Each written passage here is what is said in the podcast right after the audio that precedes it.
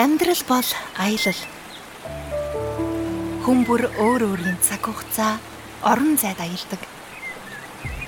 Баяр гуниг инээд нулимс хосолсон эгэл бөгөөд гайхамшигтай тэрл аяллаа түүхүүдийг Альфа хэмнэл тантай хуваалцсан.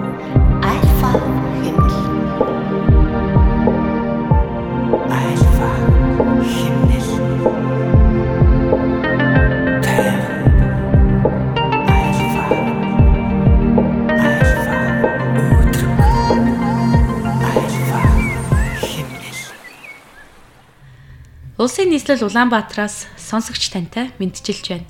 Би хөтлөгч Сувта. Альфа хэмнэл нэвтрүүлгийн анхны дугаарын зочноор нэрт орчуулагч Дорцсрангийн Болдбаатар оролцож байна.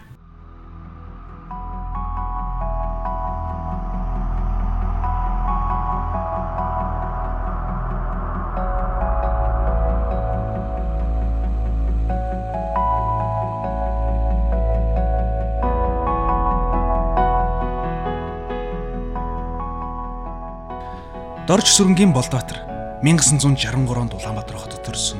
1986 онд улсын их сургуулийг хятад судлаач мэрэгчлэр 1992 онд хятадын Шандун их сургуулийг хятад хэлний орчуулагч мэрэгчлэр тус тус дүүргэсэн.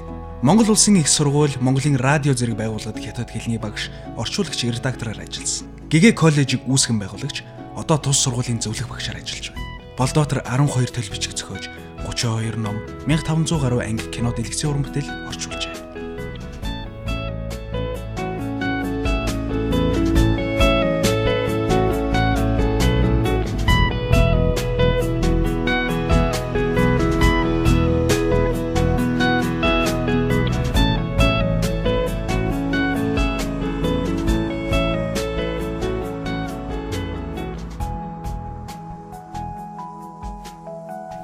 Таныг оюутан байх тэр үед чинь бол хоёр орны харилцаа тун хүнд байсан, муу байсан. Хятад хэл сонирхдаг хүн цөөхөн маш цөөхөн байсан. Нам засгийн төрийн бодлогоор цөөн хүнийг тусгайлан их сургуульд сургаж бэлтгэдэг тийм байсан үе шүү дээ. Тэгээ энэ хятад хэлний орчуулагч гэдэг чинь таны яг багаас мөрөөдж төсөөлж исэн мэрэгжил чинь мөн үү? Эсвэл одоо бас нам засгийн даалгавраар сурсан хэрэггүй? бидний үед чинь тэгэл ер нь бүх юм төлөвлөгөөтэй байлаа шүү дээ тийм ээ. Тэгээ гол нь тухайн үед бол хэтэлний харьцаа муу уснаас уламжлаад хэрэгцээ бас бага байсан л да. Цөөхөн сурдаг байсан. Манай ангид чинь 3 хүн байдаг байлаа шүү дээ. 3 хүн байдаг байлаа.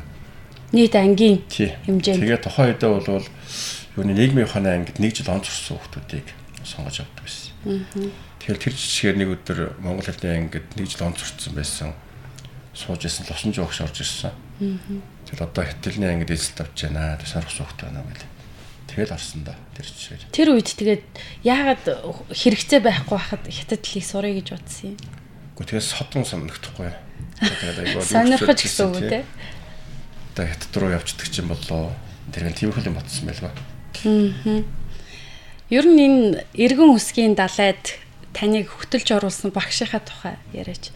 Тэгээд тусамж багш байна. Газар агч багш байна. Гунга багш байна таамаа багш баяс багш өөр би бас нэг ацтай ачтайгаа нэг дурсдаг жамсран зүгэж эрдэмтэй хүмүүс. Тэгээ лаврант байсан л да маад.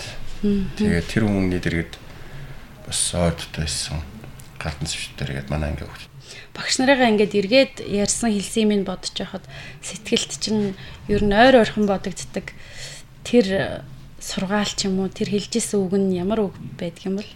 залуу нас гэдэг бол эртээ тонгор байдаг ш. Тэгээ нэг л тэр эрдэмийн зам тааралдаад байгаа л тэр болчлуунуудыг л хэргаал яваад хэрэгтэй юм гэж. Над хэлж ирсэн юм л. Тэгээд хэлж явах шиндаа бас хэлж ирсэн. Одоо биний энэ хэлж байгааг даач чи одоо ойлгохгүй л дээ. Нэг 10 20 жилийн дараа бол ойлгодог юм уу яадаг юм гэж. Тэгэхээр гол нь юу хэлээд байна л да. Багш хэлжсэн санаа бол цаг хугацаа тэр залуу насны үнцнийг л олох хэрэгтэй шүү. Тэгээ нэг дими болоо юм дөрж өрсө болохгүй гэсэн санал байна л да. Тэгээ тэр үг бол дэргээ бодож явахт бол орчин үеийн нөхцөлд бол улам илүү үнцэнтэй санагддаг. Ер нь би оюутнуудаа ярьдаг л да. Залуу хүнд бол гурван эрдэнэ байна ш тийм ээ. Хүмүүн заяа, бэлэг оюун, цаг хугацаа гэж.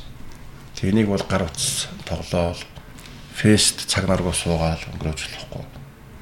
гэдэг утгаар нь би одоо ойлгож оюутан залуучуудад хэлдэг те багш нартай хэлдэг. Хэн багш энэ үгийг хэлсэн? Лувсан шүү багш хэлсэн. Багшийнхаа энэ үгийг тэгээд яг өөрөө залуу байхдаа хэрэгжүүлж чадсан юм уу? Өө тэр залуу насны бас буддын үгэнд нэг лам хэмгүй байдаг шүү. Залуу хүн гэдэг бол галзуу хүнээс бараг өрцөх гэж. Аа. Галзуу хүнээс бараг өрцөх гэж. Аа, бараг өрцөх. Нэг бас над нэг тийм том лам хэлжсэн. Аа. Бүр тийм хуучны үг байдаг шүү гэж. Таны энэ орчуулгын ажил чинь Монгол улсын их сургуульд ажиллаж байх тэр үеэс эхэлсэн гэдэг баха. Ер нь багт тодорч шүү. Тэгээд миний үед чинь нөгөө унших ном их хэлбэг байлаа тийм ээ. Би ер нь 2 дугаар ангиасаа ер нь ном тгшимтдэг хөөхт байсан. Тухайн үед хэвлэгдсэн одоо унших хөстө бүх номнуудыг л уншиж өнгөрсөн да. Тэгэхээр монгол хэлний хадлаас бол бас бэлтгэгдсэн байсан гэж болно тийм ээ. Одоо хамгийн анхны орчуулгын оролдлого хийж исэн тохиолдлоо эргээд дурсаач. Би анх Жоли Бо гэж хүний Бафун Жои буюу богсон салхи ширүүн бороо гэж намайг уншиж ирсэн байна. Тэгээд унш сурчаа тэрийг аавда яттаас нь хараад шууд Монгол болгож уншиж байгаа. Уг нь үйл явдлын хувьд сонирхолтой ном биш л дээ. Газрын шинжилэл хэдэн нэг тариачдны газрын эзнийг барьж байгаа буудаал гахамхатаа холж байгаа тэгээд будчихж байгаа тийм зөвхөлд. Тэгээд нөгөө бүтэн арманы чинь аавда бүгдийг ингэж эхнээс нь авч уншиж өгөөд Тэгээд тэр одоо эргээ удахт гайхамшигтай л да. Тэр энэ 3 дугаар ангийн курсын хөвгч яаж тэгж чадсан юм бол аав маань тийм сонирхолтой номыг яаж төвчээрээ сонссон юм бол магадгүй жирийн жолооч хүн байсан тэгээд одоо хүү маань отгоо маань гадаад хэл сурчлаа сайхан байна гэсэн нэг эцгүүний тэр нэг өдрөг сэтгэлээр сонссон юм болов юу тийм л Ер нь ингээд аавын тухай яриа руу яваад орчлоо ш. Тэгэхээр таны аав ээжийн тухай ярьж өгөөч. Тийм манай аав бол зүгээр л нэг жирийн ажилчид байсан. Аа тэгсэн мөртлөө одоо эргээ бодоход бас аавын сургаалууд их айхтар туссан байт юм л да. Намайг сургуульд орсны дараа л нэгдүгээр ангид би хүүхдээ чинь цүнхээ орон дээр хөлт хийж болдгоо шүү. Дээр тавьж байгаарай. Тэгээл энэ юутай цаасан тэрийг бичиг номтой цаас ялангуяа өөрийнхөө бичсэн дэвтэр мэтрийг бол одоо ийш тийш хамаагүй бохор зам газар оруулах гэшээ тийм ээ. Тэгэл тиймэрхүү сургаал хэлдэг байсан. Тэгээд 8 дугаар ангид байхад намайг ус авах түлээ хаглах ажиллаач байсан юм байна. За өмнө одоо чи зөвхөн эрдмэлхөө. Тэгээд болж одоо их сургууль их тэт сургууль хэлсгээл. Тэр юуг нь ч би одоо ихтгэл урамын чуулаагүй их сургуулийн бас халгасан да. Таныг ингээд харахаар ч одоо 32 ном орчуулчлаа. 1500 ангитай кино орчуулчлаа. 12 толь бичиг э, зохиочлоо гэд бодсон чинь энэ амьдралд нэг тийм махруу, их тийм адгуу, тэгээд их амьдралд яарсан, их л тийм тэмцэгч их л хөдөлмөрч амьдралд маш шуналтай хүн шиг санагддаг штеп. Тэгэхэр зэрэг тэгсэн мөртлөө саяхан таны нэг ярилцлагыг уншижсэн чинь миний ажиллах арга барил бол зөнгөөрөө тааваараа гэж хариулсан билээ. Тэгэхээр одоо энэ бүтээлүүдийг яаж зөнгөөрөө тааваараа байж байгаад ийм олон бүтээч вэ? Би харин нэг өдрийн өөрийг их голдсон шүү дээ. Аа. Өшөө жоохон их тухаарах юм та гэж тийм ээ. Аа. Тэг болж өгвөл нэг 30 гараал нэг юм иймэрхүү замаар орцсон хүмүүс сайхан их үес байдаг шүү. Тэр юу гэхэд нөхөөр нэг бодлын миний харуулсан юм нөгөө бодлын бас боловсрын тогтолцоог яагаад энэ зүг рүү хэрэгүүлж байгаа болдгоо юм бэ гэж бас нөгөө талыг харуулсан шүү дээ. Аа тэг баахан тоо заагаал идэг. Тэг багш нарын сэтлүүд их сайхан л да. Физиктээр Ньютон болгочих гээд байгаа юм. Хим дээр Менделеев гаргачих гээд байгаа юм. Тоон дээр Гаусс тийм ээ. Биологи дээр Дарвин болгочих гээд байгаа юм. Тэг 10 дугаарыг төгссөн ихтэй сургууль төгссөний дараа нөгөө хүүхд чинь нар сарны хөдөлгөөнийг мэддэг, атом молекулын бүтцийг мэддэг хэрнээ. Амьдралын хууль хүн ер нь залуу хүн амьдралд яаж хөлөө олж явах талаас зас юм байдаг шүү дээ Тэгэхээр энэ рүү чиглүүлэх хэрэгтэй болов уу гэж бодд юм л да. Тэгээ сүүлийн үед жоохон багсах юм шатах чинь Япончууд энэ төр хайхтар маань чиглэр тийм ээ. Япончууд, Солонгосууд, Финляндууд энэ чиглэх заадаг юм шүү дээ. Хүний хүн цаа нь бол тэгээд нь чиг өөрөө тодорт юм даа гэж боддгийг. Хоёрдугаарт би бас өөрийнхөө хэллээ бүтээлийг их чамалдсан шүү дээ. Саяных жоохон хураад ирсэн бол хоёр дахин, гурав дахин, дөрөв дахин илүү юм бүтээх байжтэй гэсэн бодол байдсан шүү дээ. Яг тэгээд би өөрөө бол ер нь аливаад хийж байгаа юмдаа бол их бахта дуртай ордог учраас ядаргаа байд юм л да. Тэгээ хийж явахдаа бол тэр сэтгэлээсээ тэр уус нэгдэж ихийг боддог. Дууссан хоноор нөгөөд гарч баярлдаг багтдаг. Энэ надад сэтгэлийн тэр ирч хүч өгөөд идэм юм л да. Тэгээд манай огш хэлсүү гэдэг нэг номыг дуусгаар нөгөө номыг хиймэрсэр гэдэг. Тэгээ дараагийн юмнууд харагдаж эхэлнэ. Одоо бол үнэндээ бол хийх тэр хүсэл нь их байгаад байгаа мөртлөө хүч нь бас мохж байгаа юм л да. Тэгэхээр энийг шин залуу одоо битрийн яриаг шин залуу уран бүтээлчд их олон сонсоосоо энийг хэрэгжүүлээсэ. Тэг үндэ бол би одоо өдөрт баг угаар хийдэг байна шүү дээ. Би ер нь өдрийн цагийг бол ер нь 10-аас 6 хүртэл сургууль дээр л өнгөрөөдөг шүү дээ. Тэгсэн мөртлөө хажуугаар нь хийх юм болж байгаа байна. Тэгэхээр бус хүмүүсийн тухайд ч ялгаа байхгүй нөөц асар их байгаа шүү. Гол нь тэр өдрийн зөв зохион байгуулалт чухал юм болов гэж. Тэгэл хоёул ингэж яриа яаж хийж байгаа л боловсролын асуудал руу явж орчод байна. Ер нь та өөрөө гэгээ коллеж үүсгэн байгуулсан. Одоо бас зөвлөх багш гэж явж байгаа. Гэгээ сургалтын төв бас маш олон чиглэлд үйл ажиллагаа явуулж байгаа. Тэгэд нэг Кафкагийн нэг номон дээр уншиж исэн юм аа. Хувь хүний хандлагыг өөрчлөх маш хэцүү. Массын хандлагыг өөрчлөх бол хажууд нь хамаагүй амар үйж мэднэ гэж та хүнийг хүн болгох гэж ярьж байна хүмүүжүүлэх те. Эн чинь тийм амар ажил биш шүү те. Миний бодлоор бол сая боловсролын яамны нэг гурван мэрэгчлэлт над дээр очиод миний хичээлийг үзсэн л дээ. Аа. Цагаан толгой ингэ зааж ирсэн. Тэгээд гарч ирчээд нэг туршлагатай багш нь хэлж илээ. Гэхдээ багшаа таа чинь ямар зовлонгоо заадаг юм бэ? Хүүхдүүдтэй ямар амар юм бэ? Гэд хэлж ирсэн л дээ. Тэрэн дээр танд орж ирэхээс өмнө ярьж ирсэн 1500 удастай юуны живэнгийн мөрөн голын бардамны зохиолыг одоо хэдэн залуу орчуулагч нар маш авч штэ. Дөрөвний нэгдээ орчихсон 20 хоногийн хугацаанд. Тэгээ 20 хоногийн хугацаанд бид нар чинь энэ бол юм гэдэг тийм ээ. Манайхан Джек маа гэж ярьдаг. Тэр номыг ер нь 3-1 нь гаргачлаа. Нэг солонгос зохиолыг гаргасан. Өвөлийн төвөр. Тэгээ хажуугаар нь 42 үлэг судар. Тэгээ хуваарай хүн болгон хуваарай 3 сул иргэн шивч. Тэр бол ер нь тэгээд зөвхөн уншлага байдаг юм уу эсвэл таны одоо ингээд хэлж байгаа нь бол орчуулад л ингээд тавиад байдаг юм. Ер нь би тэргийг байгаа л да нөгөө уран зохиол орчуулгын анги гэвчсэн чинь нэг хүн тэг уран зохиол юм уу орчуулга юм уу гэсэн байсан л да. Тэр энэ бол нөгөө түрүүний хэлдэг нөгөө тэг шашныхаа үүдээс буддын сургаалын үүдээс ирэх юм бол атгаг болоо орчиж. Тэгээ гол нь гол номлоод байгаа нь болохоор бүгдийг хамгийн ганц тургуул гэж өгöd шүү дээ. Тэгэхээр синхронч байх хэрэгтэй, яриач болчих хэрэгтэй гэж бодож л зохион байгуулах юм бол сайн сургалт болно л дээ. Уран зохиолын мэдлэгч аваад байх гэл. Манайх бол ерөөс эхнээс ахуулаад хятаараа уншлаа, нөгөөтгөө гаргалаа нэг нисэж байгаа юм шиг яваад идэв. Хоёр жигүүр хана ш тэр хятаараа уншиж байгаа нэг жигүүр нөх юм бол гаргаж байгаа нь нөгөө нь л гэж. Амьдрал бол аялал Хүн бүр өөр өөрийн цаг хугацаа, орон зайд аялдаг. Альфа химнэл.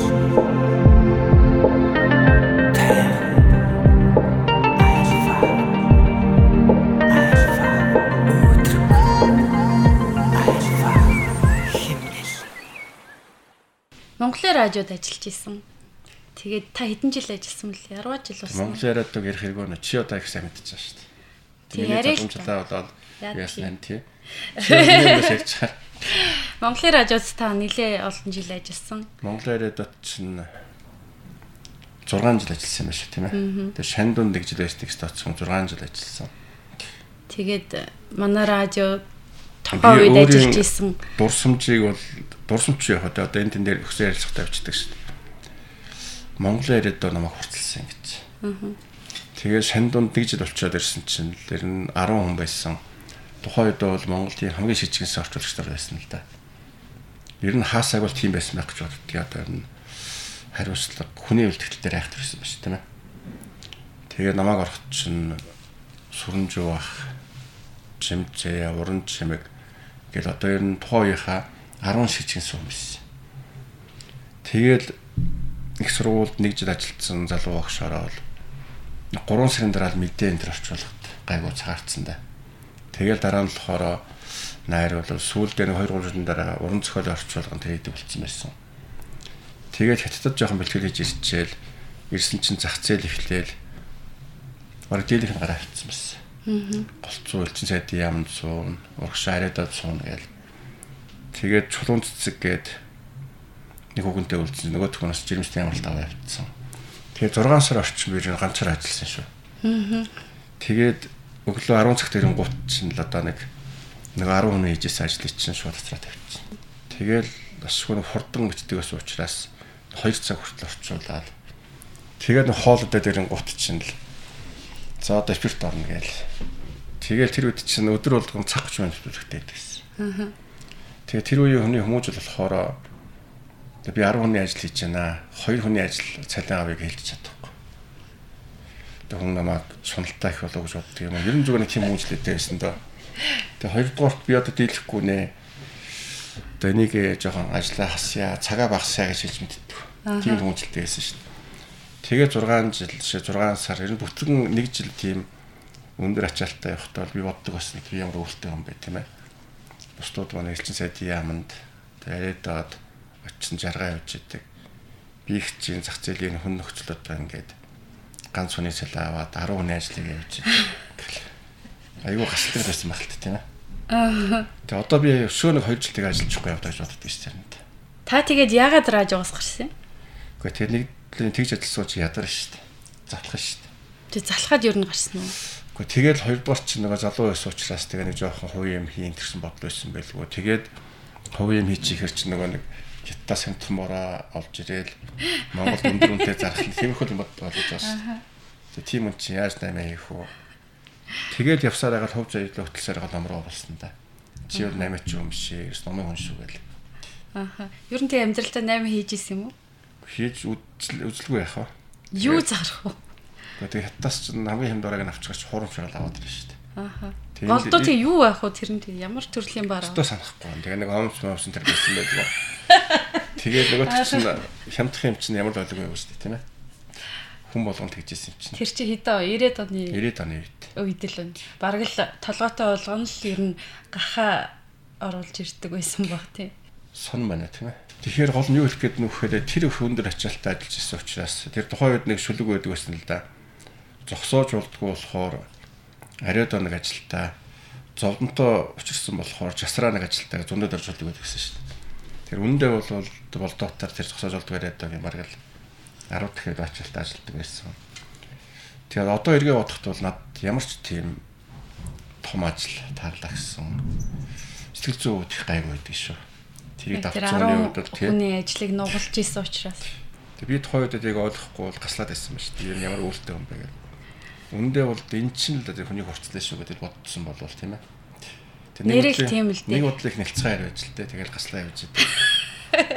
шүд зугаалд автсан бол хамгийн их таныг татдаг байсан тэр зүйл нь юу вэ? Радио бол өөрөө баг зохиолчтой хороо гэж нэрлэгддэг. Дандаа сэтгэлгээний манлай тийм улсууд л ажиллаж исэн. Одоо ч гэсэн ажиллаж байгаа байгууллага шүү дээ. Үнэн шүү. Манайх нөгөө одоо тухайн үед чинь Монголын оюуны элитэд болсон хүмүүс л Монцо Мариад хоёр цуг байлаа шүү тийм ээ. Тэгээ Монцо Мариад хоёр цуг байсан тэнд ажилладаг байлаа шүү дээ. Одоо шинэ ерөнхийдөө байсан Санжин Баяр байна одоо чиний мэдхээс багын лавсронгой байна гэжтэй тийм ээ. Нийлэх юм бол их олон хүн бий л дээ. Тэр бүхэнтэй ойр байна гэдэг чинь тоос хүн технологи үзүүлээ шүү дээ. Янз бүрийн шин сэргийг мэдээ хамгийн түрүүнд сонсно. Та саяхан хүүтэн уулын бичиг зохиолыг тий усан хөвөний шаштар нэрээр орчуулж гаргасан. Тэгэхээр энэ таны хувьд өмнө нь орчуулж исэн бүтээлүүдээс одоо хэр их чансаатай чанар шалгасан тийм бүтээл вэ? Би хацтай орчуулагч өрөө Энэ сайхан цаг үе төрсөн. Одоо энэ юу компьютер их сайхан дээ тийм ээ. Тэгээ энийг эзэмших боломж гарцсан. Тэр нөгөө талаар бол бус орны орчуулагч нарыг бодох юм бол тэгээ бидний даваа тал нь асар баялаг уламжил байгаа юм л да тийм ээ. Тэг үндэ бол 1700 онд 800 он хүртэл монголчууд хятад бичиг үсгтээ хавьдах тийм боломж байгаа юм байна л да. Манжууд аюу хатуу бодлогоор мэддэг байсан ямар ч том ван гүн байлаа гэсэн хятадчтай хятад багш хүүхдтэй залаад хүүхдтэй тэл заалгаж болохгүй. Тэгээд 1840-од оноос хойш бол нэг харт амны дайнд монголчууд оролцсон. Англичуудад тулж ирсэн байна шүү дээ. Тэгээд голцоо өр монголчууд манай халахаас ч зэргүүд явсан шиг байна лээ. Энээс хойш энэ бодлого зөөлөрч юм байна л дээ. Хятадын соёлд орт болохгүй гэж. Одоо манай монголчуудаас их иргэдэг байсан. Монгол үндэстэн гэж тийм ээ том үндэстэн гэж. Хятад л өөрөө том үндэстэн. Энэ хоёрыг нь үлзүүлж болохгүй шүү гэсэн маяг байдаг байж л тээ. Тэгээд яг Монголын тухайн язгууртнууд бол зөвхөн манж жилээр орчуулагдсан зохиолыг уншиж болно. Тэрийг бол манжаар дамжуулж монголч руу орчуулна гэж ийм журам байсан баг. Тэгээд бол ер нь манж хэлэн дээр орчуулагдсан дийлэн хөтөлбөрүүд ер нь одоо монголоор орчуулагдсан юм байна л да. Тэгээ 1840-од оноос хойш харин монголчууд 1800 оны ихээс бол шууд хаттэлтэй хэтлийг сурж хэтлийг юу чатаас орчуулах боломжтой байна л да. байсан болсон юм байна л да. Тэгээд энийг энэ үеийг бол хоёр хувааж болно. Нэг нь болохоор ар Монголын орчуулга, нөгөөх нь болохоор өвөр Монголын орчуулга гэж. Зарим тохиолдолд одоо юу хүүт туулын бичгэн дээр чинь миний сонссноор 30 40 янзын орчуулга байна шүү дээ. Зарим нэг цаг үед бол 10 газар зэрэг орчуулж ирсэн тохиолдол байдаг. Тэгээд нэг юм ажиглагддаг юм л да. Үе үеийн орчуулагч нар одоо энэ сонгогдсон зохиолыг бол тухайн цаг үеийн уншигчдийнхаа таалал тийм ээ. Унших дадалд нийцүүлж орчуулдаг. Одоо манай монгол хэлч өөрөө хөгжиж штэ тийм ээ. Асрын хөгжиж जैन. Тухайлбал одоо хүүтүүл эмчгтэр их чинь тэр үе даалаанд хорт юм өгч алваа гэж байдаг.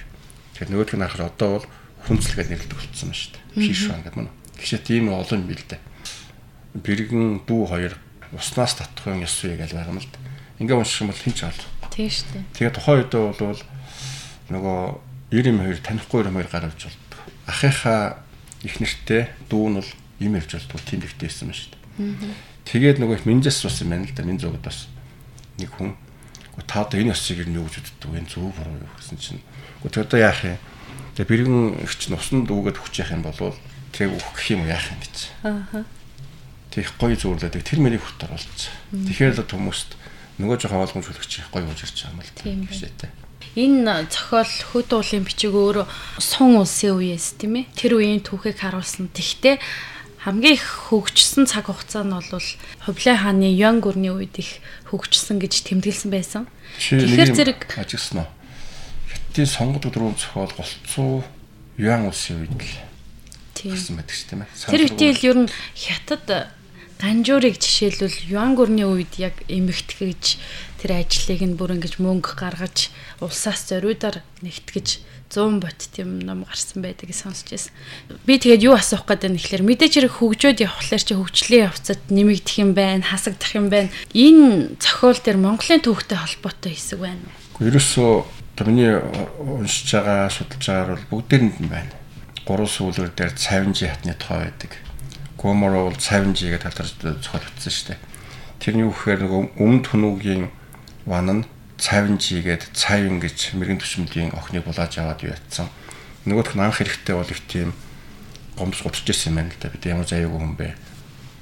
Одоо энэ жилгүүдүүл газар ирчлээгээд тэгээд цооцоо мянган лан алтаар зольж авч явсан юм байна л да. Тэгсэн хоёр хүүхэдтэй болцсон байдаг. Эргээд Монгол ахвад энэ исчихсэн. Нөхөртөө хайртай болцсон. Хоёр хүүхдээ салж чаддгүй. Тэгээд модон цуурын 18 цохилгын алдартай найруулагдсан байдаг шүү дээ. Тэрнтэй холбогдсон өөрийнх нь тоглосон модон цорын 18 цохилго гээд алдартай сонголоо хожим байдаг шүү дээ. Тэр блогыг оруулж байгаа юм л да. Шинэ иймэрхүү юм байна. Хоёрдугаар сая их чинь одоо ус унаачтар дээр кетанчуудтай байлдаж байгаа 10-аад бүтэн том юм шүү дээ. Гişэтэй. Одоо танслан ном дээр болохоор танслан ном явж байгаа тэр дамжин өнгөрч байгаа ханилга усууд нь бүгдээрээ тэр нэг шаан бигаралтай хүнүү гаралтай тийм жижиг ханилгууд байна шүү дээ гişэт. Take it easy. Бүхцэл энгийн. FM 91.7. Сонсогчдоо та бүхэнд яг одоо альфа хэмнэл нэвтрүүлгийн анхны дугаарыг хүргэж байна. Нэвтрүүлгийн салхийг хагалж нэрт орчуулагч Дорцрынгийн Болдбаатар оролцож байгаа юм. Ингээд яриагаа цааш нь үргэлжлүүлье. Өдөрт хэдэн цаг унтдаг вэ? Би ч хөлөөтэй шүү дээ. Одоо түрүүн манай оюутнууд гайхдаг юм би нэг 5 минут дуг хийчихдээ шүү дээ. Аа өрөөндөө өдөртөө заавал өдөр бол 5 минут 10 минут дуг хийчин. Тэгээд унтахтаа бол өчрөө сундахгүй жоохон хорхрол тэгэл болчихсон. Орой бол жоох орой унтнаа нэг 12 1-ийн алдан дунд нь тэгээ 7-д сарна. Тэгээд ийм хичтэй л дээ. Ялангуяа хим хийж явах үед бол харин жоох төлхөө унтсан шүү. Ер нь номын хүн бол одоо бид нар ийм баг байхаас илдэг байсан л да. Нойр хоол хоёрыг толцоо гарч ирчихсэн. Би тамираар хичээлдэггүй та. Гол нь нэг 50 байхыг л их хэлдэг дээ. Тэгээ 50 байхын тулд ямар зүгээр хийх вэ? учиргүй одоо ингээл гүүч хараачаал тэгэл өмрөөд байх юм бол ер нь тэгэл адгийн наадсан цусны даралт дээр л ихсэн шүү дээ тийм ээ. Тэгэхээр цусны даралт дээр хөдлөхгүй юм бол 50 байвал одоо бас таатай шүү дээ. Бясалгал хийдэг үү? Аа ер нь энийг л би бяцлах гэж боддог шүү дээ. 50. Альваад өмөрөхгүй тийм ээ. Тайм байж чадна гэдэг бол тэгэл их том бяцлах юм гэж боддог шүү дээ. 70 огш сая бас хийлээд байсан шүү дээ. тий. Төвлөрч бясалгахаас илүү шинжлэн бясалгах нь их чухал шүү гэд хэлж байгаа харагдсан. Дээр үед нэг бурхан багшийн тэргүүн шав шүү дээ. Одоо ингээл жигийн төвлөрсөн бяцлахсан сууж ясан гэл голын хуванд. Тэгэн гут нь хэрэггүй айлдагч бодож байгаа гэж хүн хажуугаар өнгөрөхдөө аа шари бом жихэн бяцлах гэдэг бол суусан ч, идсэн ч, унтсан ч бяцлал дэян дундлах дээ гэж. Тэгвэл жихэн бяцлал болно гэж хэлээ өнгөрсөн юм л дээ. Хэрэгч юм тийм ээ. Та ер нь тэгээд энэ э, энэ бясалгалаа хідэн наснаас хизээ орчмоос эхэлсэн гэсэн үг. Залуу байхаас л ийм амирлангууд өртөг хүн байсан гэж би ерөөсөө бодохгүй байна. Би нэг түрүүн өөрөө ярьлаа нэг сүмд очиод 2 сар яасан гэж тийм ээ. Тэгтээ гайгүй юм олгосон шүү. Тэн дээр нөгөө дор зүтвийн хятад дээр нэг үсэг байна л да. Бүжүү сууар шин чишин гэж. Тэр нь болохоор орон давтахгүй сэтгэлийг үсэх гэж. Орон гэдэг нь болохоор ингээл харсан юм да тийм ээ. Ямар гоё юм бэ? Ямар муухай юм бэ гэж бодохгүй. Сайхан л байгааз муухай л байгааз өнгөрөөгөө сурчих гэж. Жирийн юм бол тэр болгоныг л одоо хураагаад байдаг юм шүү дээ. Тэг энэ бол жинхэнэ бяцлал юм аа гэж би түрүү нөгөө ярианыхын дурдсан 6 дугаар агш хэлсэн байт юм л. Жинхэнэ бяцлал бол юм биш. Нэг нь сонсоол үз өнгөрөөгөө сурчих. Тэгвэл ахаа сонсохоос ингээд нөгөө сэтгэл тэгшгэлээд байхгүй юм шүү. Тэгэхээр их чухал бясалгал байх нь дээ. Амарх бяцлал байгаа шүү. Харин тийм байна. Тий. Өнгөрөөгөө бүгдийг л өнгөрөөгөө сурчих. Жирийн юм бол бүгдийг хураагаад байдаг байна шүү. Тэрийг гаргаж чаддгүй. Инээс ч нөө стресс, депресс гэж асуудал үүсгэн тийм ээ. Тэгэхээр таны хөвшил таны ярианаас сонсож байхад 11-ээс 6 хүртэл э, хүүхдүүдэд хичээл заачт юм байна. Танд өөрт ч оногдож байгаа цаг хугацаа тэгэл харьлаа. харьлаа. Юу хийх вэ хамгийн түрүү? Миний хичээлээ юу ихлээ шүү. Чөлөөтэй. Гэртээ орж ирээд та юу хийдэг вэ? Ер нь гэрийн ажил хэр хийдэг вэ? Хоол хийх үү? заримдаа ганцаараа бүтэн тэрэж явахдаа хоолндоо хэлгүй яах вэ? Тэгээ ганц хүний хоол идчих амттай болно. Тэгээ манай эхнэрийн хоёр хэлдэг юм л дээ хоол хань гэж материалаа зодчих юм гэж. Аа. Юм хийдэг бол дарах гэдэг юм дээ. Ааха. Ядарсан үедээ та ер нь яаж стрессээ тайлдаг юм? Ер нь ядарахгүй хичээндээ. Тэгээ яг зөв би ядгийн сүүлийн үед бол нэг жоохон ганцаараа антер юм хийдэг болоод байна л да. Гэхдээ бол уул руу өдөр болгон халах нь болж өгвөл уулан дээр нэг гарчаад ирнэд чинь сайн сэргээд ирнэ шүү. Тийм шүү. Тэгээ хүнлийн болсон онч одоо бас хямрах юм бол байна. Тэр үедээ болохоор одоо өөрийгөө сайн талыг бодож хашаатай. Тэгэхээр ч нэг жоохон уучлаад ирнэ. Тэгээ хүнлийн болсон жоохон омгшгүй дүрн тэгэн гут нь өөрийгөө болоог нэг жоохон султлаа бодож хэрэгтэй гэл болж үст тэнцвэрийг хадгалах хэлчихээд. Баланстай, тэнцвэртэй байх. Тэгэхгүй бол их хөөрөөл их гутраад ах чинь их мөө ажилласан л дамдрын туршлагаас. Тэгэхээр нэгэн жигдэл яваад байвал хэцүү гэж. Та сүүлийн үед нүүр номон дээр улсын хөгжил, төрийн хөгжлийн талаар бас өөрийнхөө бодож сандаг юмнуудыг их э, нийтэлж байгаа харагддаг. Тухайл бол юу харсан? Тухайлбал одоо энэ хятадын эдийн засаг ийм ийм нөхцөл байдал үүсэж байна. Ингиж мэдээлж байна. Тэгэхээр Монгол улс энд нь зохицуулаад ингэх юм бол ашигтай юм биш үү? Жишээ нь газар тариалангийн талаар ч юм уу тий. Боломж бол асар их байгаа маа тийм ээ. Тэгээ саяны газар очиж ирэхдээ хэлсэн л ер нь зүгээр одоо нэг зам нэг хүсгээ дуудлагыг дагалдаа төмөр зам энэ хэрэгжих юм л да манай монголчин залгадж чадах юм бол ерөөсөө Евразийн газар дуртай газараа 24 цагийн дотор хүрдэг болох гэж байна шүү дээ. Тэгээ аливаа юм хоёр талтай л да. Нэг нь болохоор сөрөг тал байж болно, нөгөөх нь давуу тал байж болно.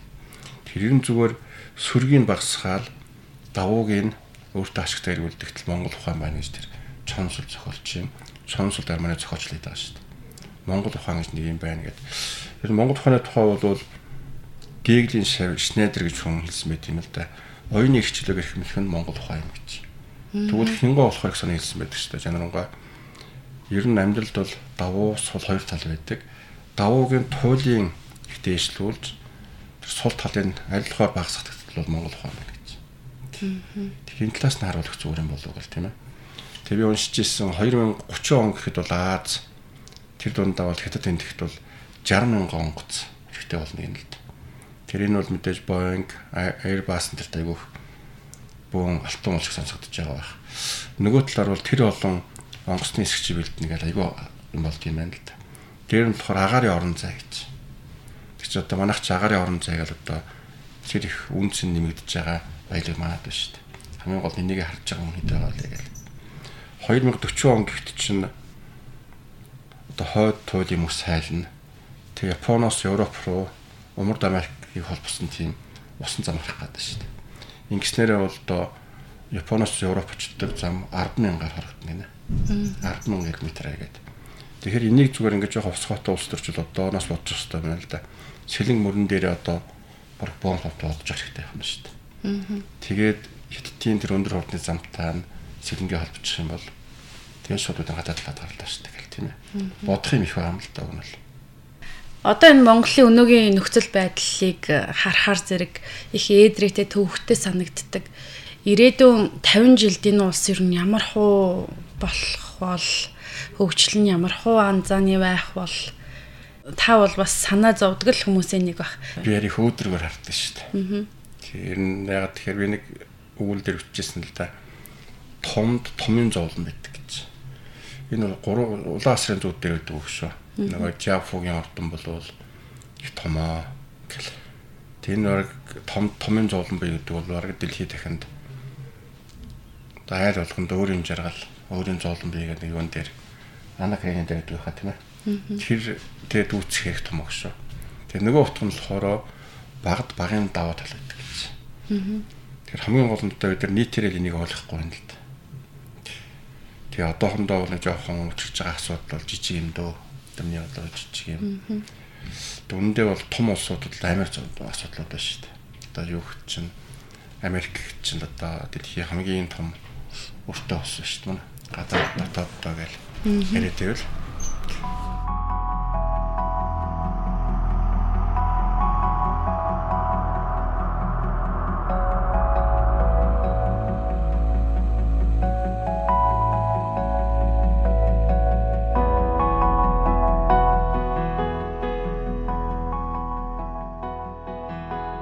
Сонсогчдоо Альфа хэмнэл нэвтрүүлгийн анхны дугаарыг сая та бүхэндээ хүргэлээ.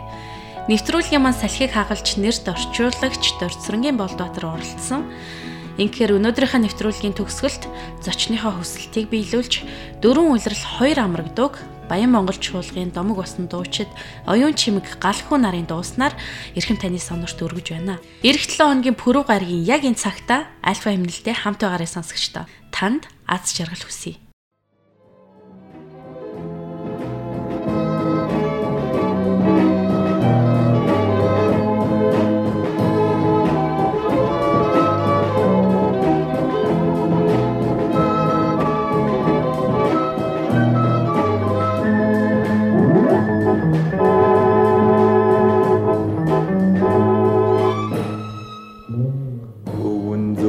Цаасан ширэхээ хацар дээр чинь буула харт ми. Хүтэн цаасан харвугээд хайлан усла хонгор ми. Тасын дэшиг хүмсгэн дээр чинь хашин ширхэг буух гэж байсан ёо хайртай чиний наран сэтгэлд хаяа бидээ хонгор минь хаяа бидээ хонгор минь харсаар суутал гал зулцээцээ хажуу дэргэ дургла харт минь ханьхан чамдан бар юу гэдэг харин баля хонгор минь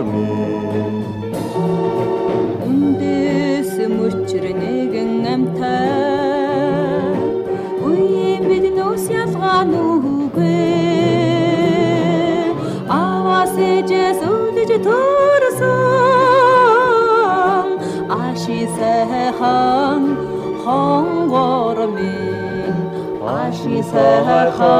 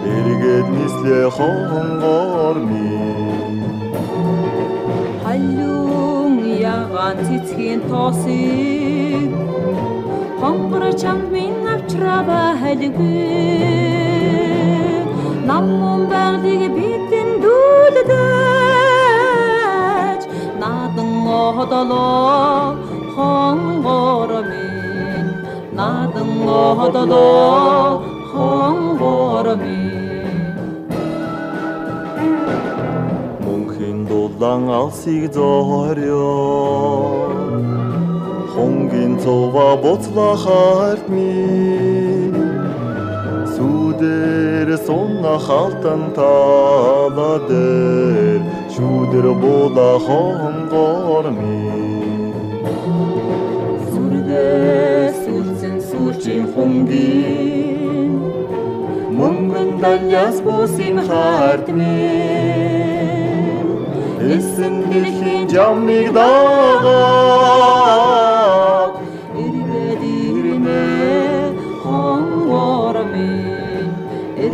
그들네 험보람이 그들네 험보람이.